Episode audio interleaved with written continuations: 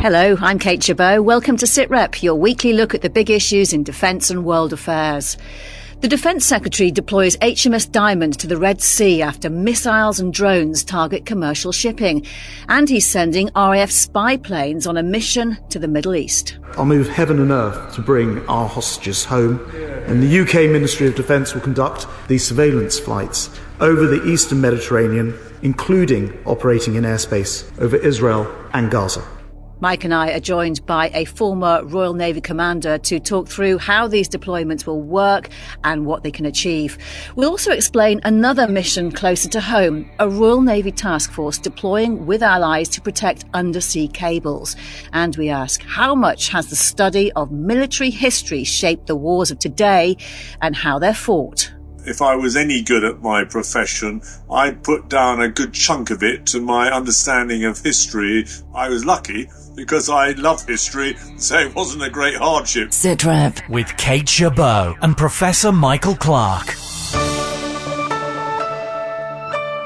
Uh, so, Mike, uh, more British military personnel and hardware operating in the Middle East, not there to be part of the war per se, but still another strong signal that the Israel Hamas war and its wider consequences are not something we can stay out of altogether.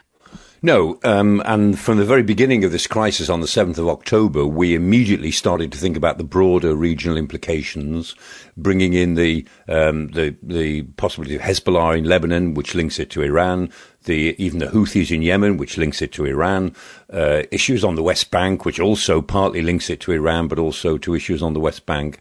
And what we've seen is the the war, as it were, grumbling away in the wider uh, region.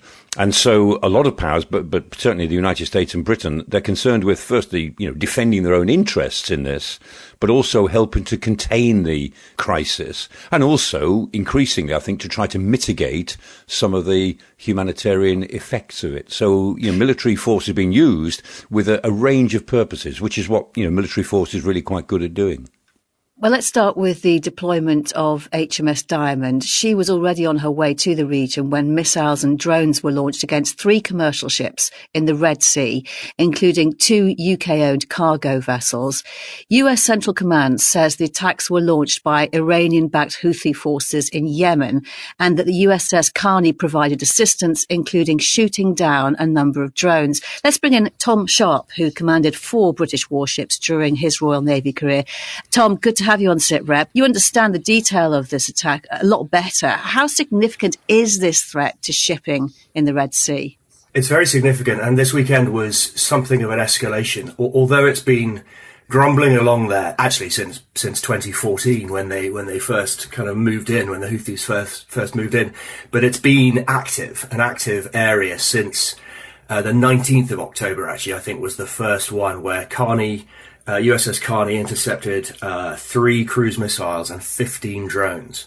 That was the day everyone went, hang on, so the, the Houthis have not got the memo uh, that seemingly Hezbollah got, courtesy of the USS Gerald R. Ford and all the all the US ships that are massed in the eastern Mediterranean. And I say this with real caution, but they seem to have calmed things a little bit there. The 19th of October made very very clear that the Houthis haven't got that memo, and and ever since then, uh, I count seven uh, pockets of attacks of various sorts, uh, starting with that one that the Carney got. Then there have been drones. Then there was the helicopter uh, piracy uh, event, which was a significant uh, deviation from the Houthi normal operating pattern. Then there was an, a failed boarding out in the in the Gulf of Aden. So this was this weekend was, was the sort of seventh uh, version of these attacks. So it's very hot there, and and mm. the ships that are there are going to have to be on their game. And on those ships, can you tell us a bit more about HMS Diamond and what she can actually do to protect merchant vessels in the Red Sea? Well, she can do quite a lot just in terms of just being a warship. Let's start there. So before we get to the fact that she's an air defense destroyer, um, she can do an awful lot in terms of presence, just being there and getting in the way, responding at high speed to emergency calls, if necessary, picking up vessels and, and taking them through the, the Bab al Mandab at the bottom of the Red Sea, which is the, the choke point that the Houthis uh, are kind of, you know, right next to. It's very busy, uh, one of the busiest sort of shipping lanes in the world. Uh, and so just being there and making herself at large will be will be useful. Now, whether it comes to when it comes to shooting things down, of course, that's a, that's another question. Yeah, this is not risk free for HMS Diamond and her crew. What is their job going to be like? It's a pretty horrible place to operate at the best of times down there. The sea surface temperature is very warm. So, so from an engineering perspective, the marine engineer always wants to get through the Red Sea and out into the into the Gulf as quickly as possible because you're you're, you're dragging in. You're, it's a difficult place to operate your engines and everything else. Then it's hard for your sensors. Um, radar ranges are generally pretty reduced because of the heat and surface ducting and all these sort of scientific reasons, but your radar doesn't work particularly well. Although in, in the Type 45, we do have one of the best air defense radars in the world, so fingers crossed that's not too bad. Um, it's very busy, as I said, but not just commercial shipping. You get smuggling activities left and right, and they dart across in these very small, very fast wooden boats that don't really paint on the radar. Visibility is poor quite often because it's dusty. Uh, so it's not a fun place to operate, even if you're just going through. If you're going from A to B th- from Suez through the Red Sea to to the Indian Ocean or wherever, it's not much fun there. So to stay there and be on task there is going to be uh, it's going to be demanding. Yeah, Mike, HMS Lancaster, along with two Royal Fleet auxiliaries, were deployed when the Israel Hamas war began in October. Is this turning into a, a long term deployment? Yes, it might do. And two things have emerged in the in the last week, which might turn out to be very important for Britain. One is that the Americans are talking about creating a joint maritime task force down near the Bab el Mandeb Straits that Tom was talking about in the Red Sea to try to protect that sea lane. And HMS Diamond might find itself involved in that, might.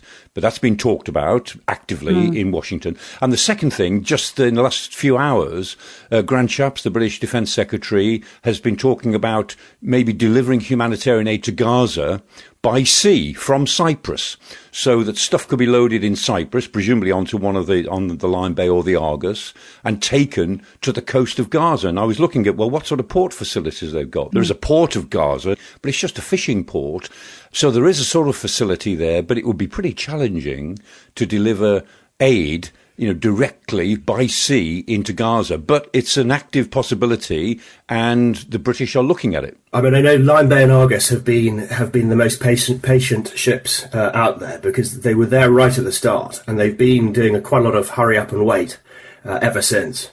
Uh, and uh, I'm not sure the sort of flow of communications between them and, and UK government has been particularly uh, rewarding for them. I think they've been frustrated as anything. So if they could be used in some form or other, they are the Littoral Response Group, which when it was announced, uh, its lack of escort or dedicated escort protection always gave people a slight kind of headache because you've got two big units that are, are basically undefended to all intents and purposes. And there's a real incredible um, missile threat there from, from Hezbollah that they need to be very careful of. So it's it's good news that they are gonna that they are potentially going to be used in their sort of one one of their primary roles, but they will that protection will need to be very careful. And and I I don't have this confirmed, but I'm pretty sure that HMS Duncan, who was the um, NATO command ship um, for the last, in fact, she's been away for a while up in the Aegean and and places, is going to be extended on task. So it wouldn't surprise mm. me at all if Diamond scoots past and goes through the Red Sea to plug into whatever construct the US are putting in there, and Duncan stags on for duties to protect the littoral response group should they go inshore. Because the minute you start going in, the minute you get within 200 miles of the coast, you're in the missile envelope for uh, for Hezbollah, and they'll need protecting. Mm. And Tom, on those Houthi attacks, the UK has one warship in the Red Sea. The US have quite a few, which pack a bigger punch.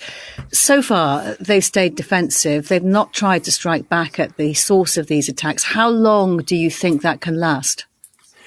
Yeah, that's the this is the million dollar question. And and for those who those of us who have operated at sea over many years with the Americans are scratching our heads a little bit as to why nothing has been done. Uh, when the when the USS Mason was was shot at in 2016 uh, by the Houthis down in the southern Red Sea, almost immediately there was a counter a TLAM counterstrike on key radar sites. Now, given the resources that have gone past that point, you've got the 26 MEU, the USS Bataan, they have special forces on board. The Ohio class SSGN 154 Tomahawks on board and special forces. The entire Eisenhower strike group went past.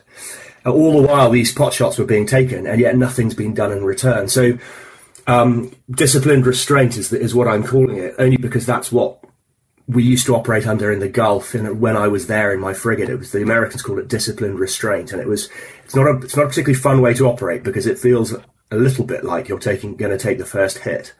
But that is very clearly what they're operating under down there now, and it's it's um, yeah everyone's just waiting for the strike back. That um, disciplined restraint, uh, Mike. Um, any idea why the US hasn't fired back?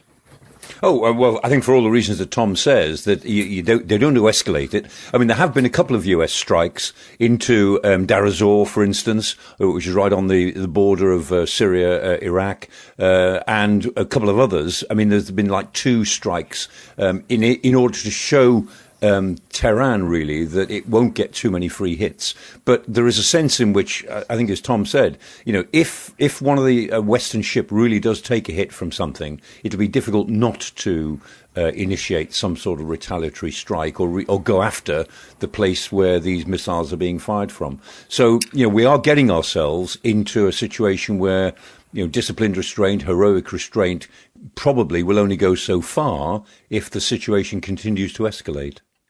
Mike, um, let's talk about the RAF deployment now. Uh, surveillance planes tasked with searching for British hostages taken by Hamas, initially Shadow R1 aircraft. How capable are they? Oh yes, the Shadow R1, the old, the old Beechcraft aircraft. We, I mean, some some of us remember going around Afghanistan in the old Beechcraft, and that's what they are. Uh, a, a, new version of the uh, twin-engined conventional prop aircraft, and they stooge around. That's the point. They've got uh, they've, they've, got good range. They're very reliable, and they carry a lot of uh, electro-optical and electro uh, electronic sensors, so they can simply absorb material from the ground. They can look and listen to what's going on, which is why they will perform an intelligence role. They can't defend themselves, but they do have a sort of defense suite, a DAS, a defense assistance suite, so they'll know if something's targeting them. And if they're, if they're being used anywhere around Gaza, I would expect that a couple of typhoons would be stooging around to um, ride shotgun for them. I can't believe that they'd be flying up and down um, on their own, um, but that would be an operational decision for the RAF, of course. And do they have any realistic hope of helping find these hostages? Well, they might. I mean, they, they, won't be able to detect hostages, you know, being held underground or whatever, but they'll be monitoring the chatter on the ground. They'll also be able to monitor movement on the ground. And so if groups of hostages, because we assume that the 137 hostages who are still in captivity are not being held in, in 100 different places, there must be large groups of them together. And it's very much in the interests of Hamas to keep these people alive because they're no good to them if they're not alive. And so you assume that quite large groups of them may start to be being moved around, albeit in the tunnels or whatever, but there may be areas where they have to move on the surface, or there may be indications on the surface that something's happening in the tunnels. You, you just don't know. But at least if you've got these, um, the R1s, uh, as it were, monitoring, then there's a mm. chance that they may pick up something which is helpful because this has to be an intelligence led operation, and that's what they're for. Well, as I mentioned at the start, another big naval deployment has been announced closer to home. A task force of six Royal Navy ships plus a Royal Fleet auxiliary vessel to work with allies from the Joint Expeditionary Force, trying to protect undersea cables from the English Channel to the Baltic Sea. An RAF P-8 Poseidon maritime patrol aircraft will also be part of the effort. Uh, Tom, it sounds like a fairly sizable deployment, but there are many thousands of miles miles of cable there. There are, but it's I think this is great news, and I think between between this deployment and the the taking up of trade of the RFA uh, Proteus, it really now feels like uh, the government is taking the business of protecting our energy and our communications uh, seriously.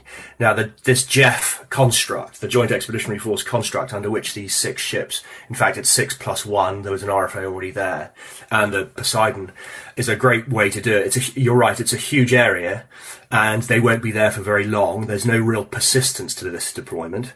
So it's not perfect, but it's a pretty good start. And yes, you can't police everything, but that doesn't mean you shouldn't try and at least get out there, make yourself large, up your electronic signatures, let let the Russians know that you're there uh, and that you're watching them. Uh, I think so. I think it's very valid. Can you tell us a little bit more about the ships involved and what they can do and the potential limitations? Yes, two frigates, two patrol vessels, and two mine mine hunters. So kind of a, a, bit of everything. The ones that will really get sort of stuck in, if you like, will be the will be the frigates purely because they've got sonars that they can use to detect underwater activity, and they've got considerably more speed. Uh, and they'll be better in, in rough weather as well, which I think we can probably assume uh, in the far north at this time of year. So, so the frigates will be in the in the lead and then the patrol vessels and the and the MCMs, the mine countermeasures vessels, will be more further inshore. I, I wouldn't want necessarily to take a, an MCM up there at this time of year. Um, I hope they've got their seasickness tablets.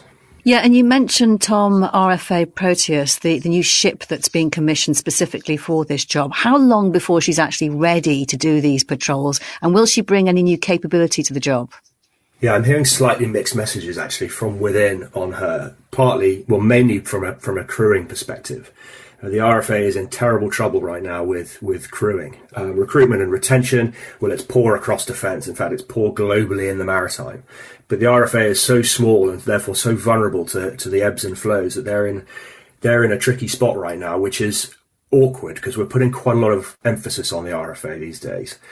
Um, so that's a long way of saying she's not ready yet. She has a mandated docking period early next year. It's slightly unfortunate that we've just taken her sort of as she was approaching this cycle, didn't just get straight to it. But nevertheless, when she comes out of that, depending on what equipment she has on her upper deck, and she has this tremendous sort of uh, lifting uh, and storage capability uh, and dynamic positioning and all these things that will make her very, very suitable for this task. And, and the exciting thing is it's proactive everything we generally do in the sort of anti-submarine space is, is reactive. A Russian mm. submarine deploys, we go and intercept it and, and go and do the stuff. In this case, it's not it's not quite spying, um, but it's but it's but it's not far off it, and that's and that's great. We should be we should definitely be in that game, and that's what she brings. Yeah, that's really interesting. And Mike, um, when we talk about protecting our undersea cables, we usually discuss the threat to our data connections, but we also rely on them for electricity to an extent, don't we? Mm. Yes, I was doing some work some time ago on the electricity grid as part of critical national infrastructure.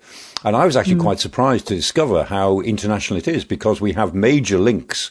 Uh, part of the grid goes from Norway to the Shetlands and to Scotland and to the east of England. And then we have a grid that goes or links that come from Denmark, from the Netherlands, from Belgium, from France. And there is also uh, a, quite a big link to and from Iceland. And if you look at the distances here, you're talking about, uh, you know, about, I don't know, 1,100 kilometres from Iceland to northern Scotland, to the northern tip of Scotland, another almost mm. 2,000 kilometres uh, into the mainland of Europe. So you're talking about a, a, an electricity grid that covers, it's called the European grid. It covers, you know, eight or nine countries and it's it's it, there's a lot of undersea cabling involved in that, just long lengths of electricity grid cabling. And my goodness, we need it because we're now in a an era where electricity supplies will be much more volatile than ever before. We can't just take them for granted, and Europe needs the ability to move electricity around in northern Europe as it responds to shortages, outages, and uh, surges in demand. Let me just get a final thought from both of you uh, on this. We've talked about three different open-ended missions getting underway, but the forces are there to respond to events. How significant is the increased ask of our forces from this time last week? Yeah, I, I just think this is indicative. The fact that we're talking about three big events, we're talking mainly about naval stuff this week for good reasons. It is an example of the fact that we now ask our forces to be busier than ever, doing a wider range of things than ever. And you know, the way the world is going, we, are moving into a new dark age of insecurity. And we need our forces more than we've ever needed them, not just since the end of the Cold War, but since the teeth of the Cold War, since the worst of the Cold War and we are asking so much of them, and yet we don't give them the support nationally that they need. They, we don't give them the range. Uh, you know, as Tom says, there's a problem of recruitment. We haven't woken up to the fact we, we need our forces to be more agile and more multi-skilled than ever before. And we're not just not facing it. And this week's news, I think, is just another example of the problem that we've given ourselves. Yes, it's it's a question of diverging resources, and, and I think I've been studying the U.S. Navy movements as well over the last few weeks, just to see how taut they are. And so they'll be desperate for for any coalition support, which we're providing, which is great. But it comes with a bill. All of this comes with a bill. Uh, Duncan, for example, has been away for nine months already this year. and now she's being asked to extend. And the, the thing that worries me, I'm not hearing or seeing any indication out of the Treasury that this bill is going to be met. There's sticking plasters being applied occasionally. There's talk of increasing the percentage of GDP, but it's only ever talk. And I just think at the moment, with all the with all the uncertainty across the sort of across the government, I, I don't hold any hope in extra money being allocated. And then, of course, historically, something breaks, and you then have to fix it anyway, and it works out much more expensive um, retrospectively. So that that's what's troubling me. N- nothing, no one's indicating that this increased bill is is going to be met in any in any sensible way. Tom Sharpe, great to speak to you. Thank you for your time today. News, discussions, and analysis. This is SITREP. Now, when we talk on SITREP about the latest conflict to break out somewhere in the world, we often turn to conflicts of the past as we try to explain how it might all play out. But how much does military history and its study really shape modern wars?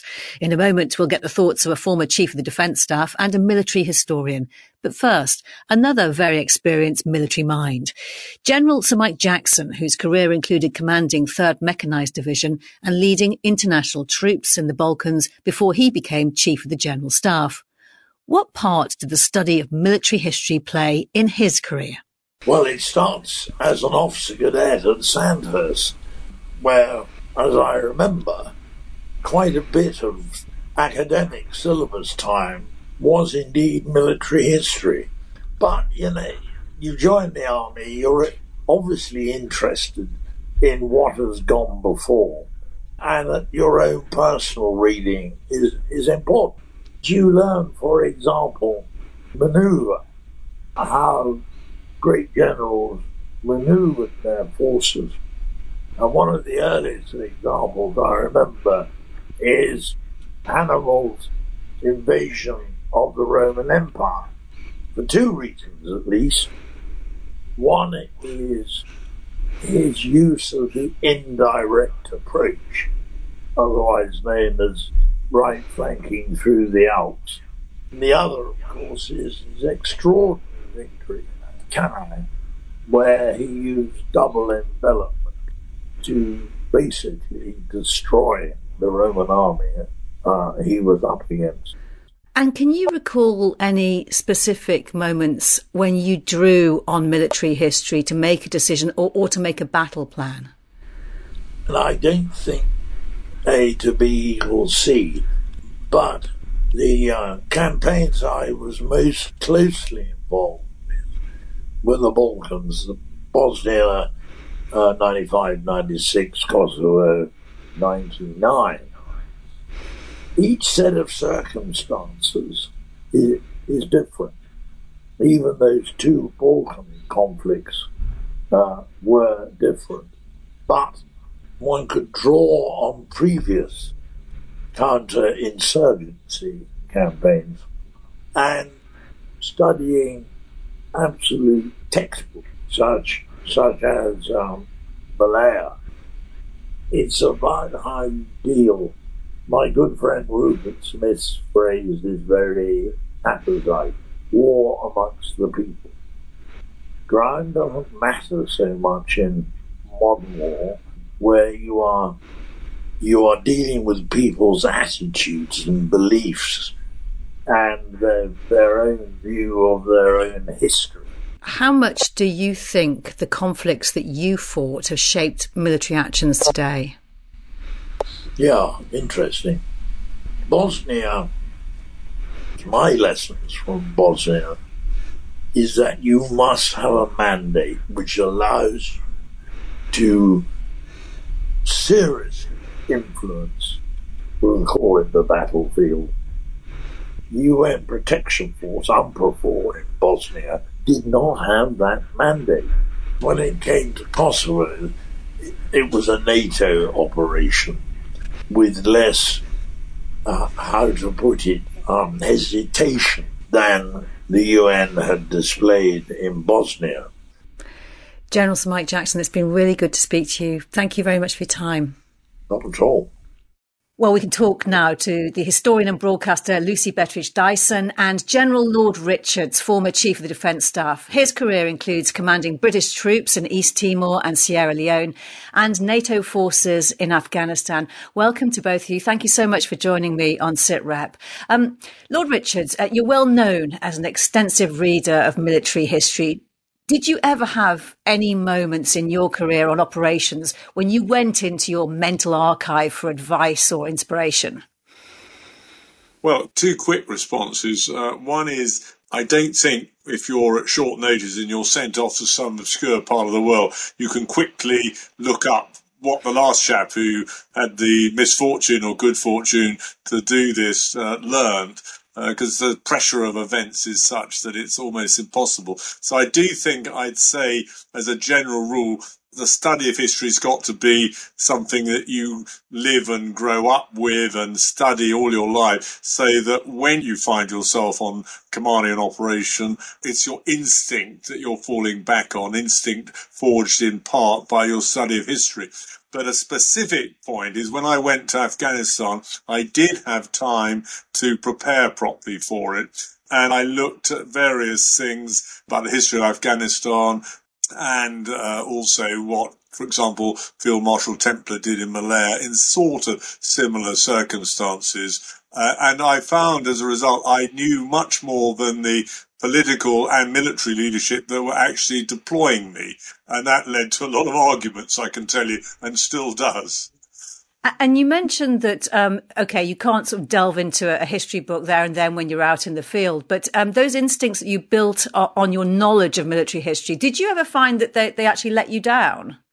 Yes, I do think you've got to be very careful, and I'll be fascinated to hear what Lucy thinks, but I do think that you've got to be very careful, and this is a, an old adage in a way, to be careful you don't fight the last war. So it's, I was looking for principles and concepts that might help me rather than sort of detailed techniques, if you like, because almost certainly things will have moved on or there'll be different factors that uh, one has to apply and you'll let yourself down. So what do you think, Lucy? Yeah, I mean, I, I think that the key point here is, you know, when we study military history, we're looking at a number of things. You know, yes, we're looking at sort of the operational aspects. We're looking at how battles unfolded. Uh, we're also looking at how military systems, military organisations learn. That's a big, big part of it, how these things develop. But also, and probably more importantly, we're looking at the more profound questions and the philosophy of war. And I think these are the aspects to which Lord Richards is, is kind of referring, is about that if you have that knowledge, if you understand the background to these things and the theories by, you know, Clausewitz, Sun Tzu, these kinds of people, that becomes then built into your instincts. And it's those things in, in ha- how we can seek to learn and understand the conflict that's happening now rather than, you know, through the conflicts that happened then. And Lucy, d- does military history from centuries ago influence warfare now, or does it lose its value over time? So I think in its most basic form, you know, the answer to that question is, you know, that which has gone before always influences the things that are happening now. So looking to understand that is only ever going to improve things. It could be that you're looking to avoid mistakes of the past. It could be that you're looking to just understand the other wider aspects of how conflict has broken out and the conflict you're fighting. Because war isn't just about the battlefields. It's about, you know, the economy. It's about the culture. It's about the zeitgeist of the time.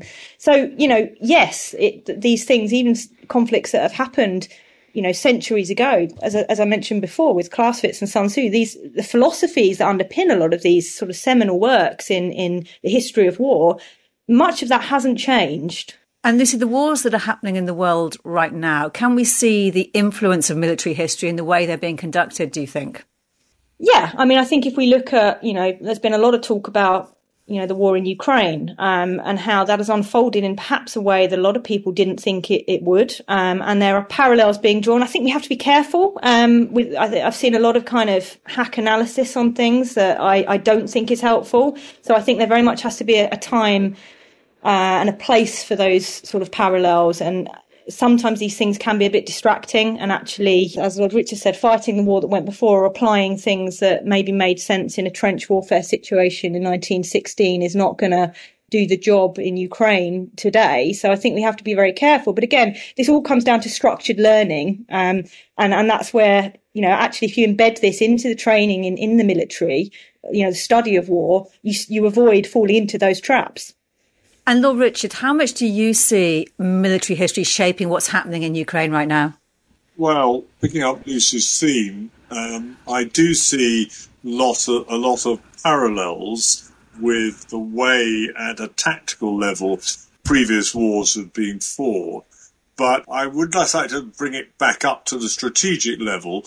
I um, studied Russia and the Soviet Union quite a lot when I was a, a younger officer at university. And I can tell you that, and, and Lucy hinted at this, uh, a lot of military people and others were anticipating Ukraine's uh, success last year and certainly earlier this year. I was not mainstream thinking on that uh, because I understood from my uh, study of history that Russia is a very resilient country who's been through a lot of pain, that is prepared to accept much greater casualties than uh, any other country probably. And so I anticipated as early as April last year that we were underestimating uh, Russia's resolve and ability to come back. Uh, sadly, in many respects, um, I've been proved right. If you like, we're seeing history play out both at the tactical level in terms of the use of mines and trench warfare and all that sort of thing, brought up to date because of other things like uh, drones and so on, of course. But also we're playing out something that is deeply historic, which is uh, about Russia and how she fights wars. Lucy, you were nodding throughout that answer. Do you want to add to it? Yeah, it's, it's just that for me, this plays into the idea that, you know, the role of military history here is in, is broadening the lens that we look at war. So if you can understand the history, the culture of, of Russia's military, you know, throughout how it's operated throughout the centuries, then surely you're better informed as to, to make judgments on what might play out today. I think that's the key thing. Lord Richards, uh, what military history that you studied do you think had the most influence on how you planned and operated? Well, I think it's more about how I might have acted as a commander rather than necessarily planned and operated because uh, without, you know, overflogging it, all situations are unique. Therefore, as a commander, uh, are you flexible? Um, to look after your troops properly? Uh, will they have high morale? All those sort of things I think were very important to me.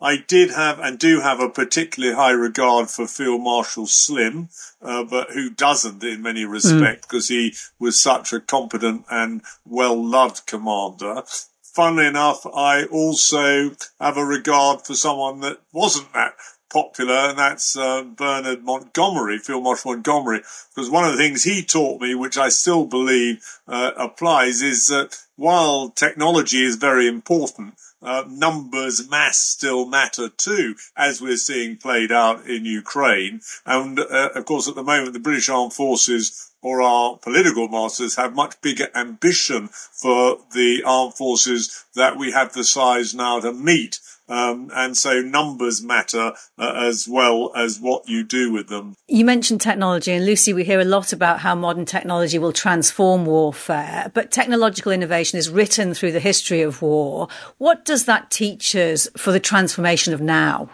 for me, we're in a very similar period in, in terms of cyber warfare and the development of technology on that front as the First World War with the in- development of industrialization of warfare.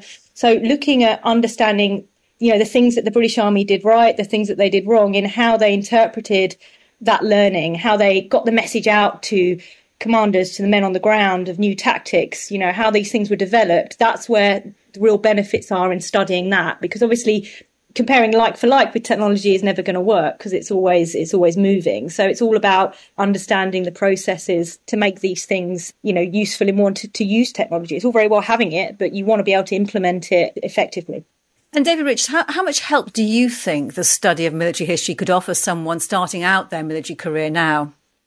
Well, I think it's vital, and long may it last. At Sandhurst, for example, young officers, but uh, I think certainly the tactical level, it should be in the curriculum for all junior NCOs as well.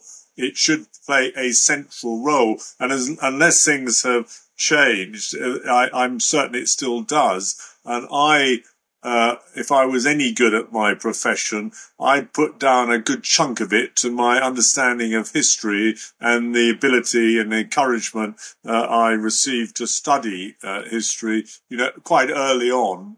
As a result of my study of history and doing it a little bit, uh, I'm the biggest peacenik of all time. Uh, because uh, usually there's a lot of bloodshed and a lot of loss of life, and often do you don't win. So the imperative is that we understand that, but our political masters realize they don't send us off to war unless our vital national interests are at stake. And at that point, uh, you make sure you're properly resourced to do the job you're asked to do. And Lucy, if you were to throw yourself uh, forward into the future and look back at this particular period and put it into the context of military history, how do you think future historians will see it? Oh, that's a question and a half, isn't it? Um, it's very difficult to say. I mean, I think I think a big thing that will come out of this is, is you know what I've hinted on before is is how we how we have learned and how the institutions the British Army has learned to deal with the changing technology. For me, that's a big thing at the moment. Um, I think also the economy and the other the kind of the world influence at the moment. We are uh, in a, an interesting phase there where, particularly with the British Army, the budgets have, have been less than ideal. So again, how that has been worked out, how we've dealt with the conflicts that have arisen in, in recent years in less than ideal circumstances from, from a peacetime perspective. But these are age old arguments, you see. So, you know, it will all link back. Um, I think being in the military, whatever rank you are, you know, I've got some experience with this. I'm a family closely linked to the military. Um, you know, it's a profession. And just as in any profession, if you take an interest in the history of your profession, you're going to be, you know, well informed. That's going to be beneficial. Whether you're private, whether you go to Sandhurst, it doesn't matter. Thank you so much, Lucy Betteridge Dyson, Lord Richard. Thank you very much. Pleasure. Mike, uh, what came first for you? Was it studying military history or analysing the wars of today? Oh, for me, um, it was history first because I did, as a student and a younger man, I did a certain amount of ancient world history and then 19th and 20th century history. And that was before I really got into defence analysis. So in a way, everything I've done on defence, really since the late 80s, 1990, really was the beginning of my real involvement with defence studies, was on the basis of a sort of a, an intellectual hinterland in history, which I'm very glad about. And is there a danger that we keep ourselves trapped by history, that actually it can stifle innovation among military planners and leaders? Yes. I mean, there's a very glib comment, you know, that those who are ignorant of history are condemned to repeat it.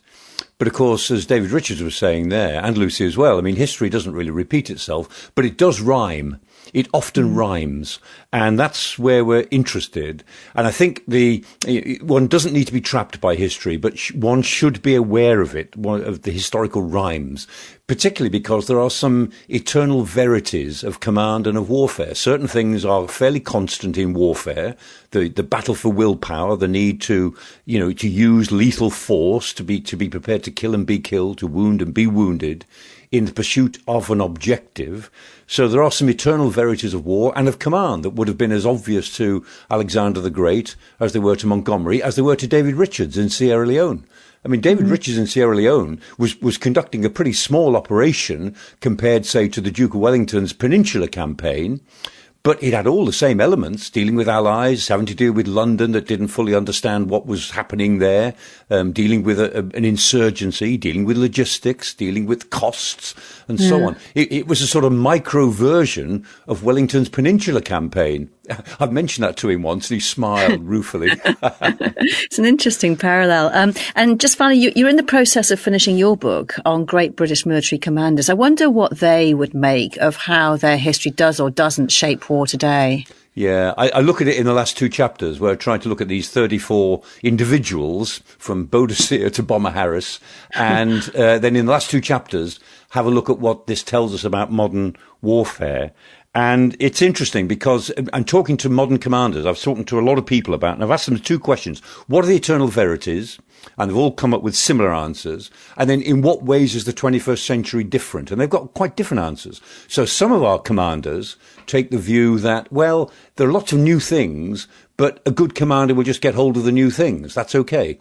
But then other commanders have said, no, no, the 21st century throws up things that are beyond our imaginings things we mm. can't even begin to imagine. And it took me back to thinking about, you know, Dan Dare and the Eagle comic. When I was a boy, Dan Dare promised me personally that when I was a middle-aged man, I'd be going to the moon for my holidays. And now I'm an old, I'm an old man and I'm still going to Scarborough. So, but in every, in every respect other than travel, and you get the same on Star Trek, incidentally, same sort of promises, but in every respect other than the travel itself, the world is beyond the imaginings of Dan Dare and the Star mm. Trek, in the world of communications, in material science, in our access to information. It's beyond the imaginings of Dan Dare that we could live in the world in which we live. And so some military commanders say there is something fundamental about the, this 20th to 21st century era change, which will throw up changes in the nature of warfare that are so far beyond our imaginings that we will need a completely different sort of commander to even begin to grasp them. Mike Clarke, the moon still awaits you. Thank you so much, Professor Michael Clarke, and all my guests today. That's all for now. We'll be back with another SITREP next Thursday. And if you want to listen online, you can now find us on the Forces News YouTube channel, as well as our home at bfbs.com slash sitrep or wherever you download your podcasts. For now, though, from me, Kate Chabot, thank you for listening. Bye bye.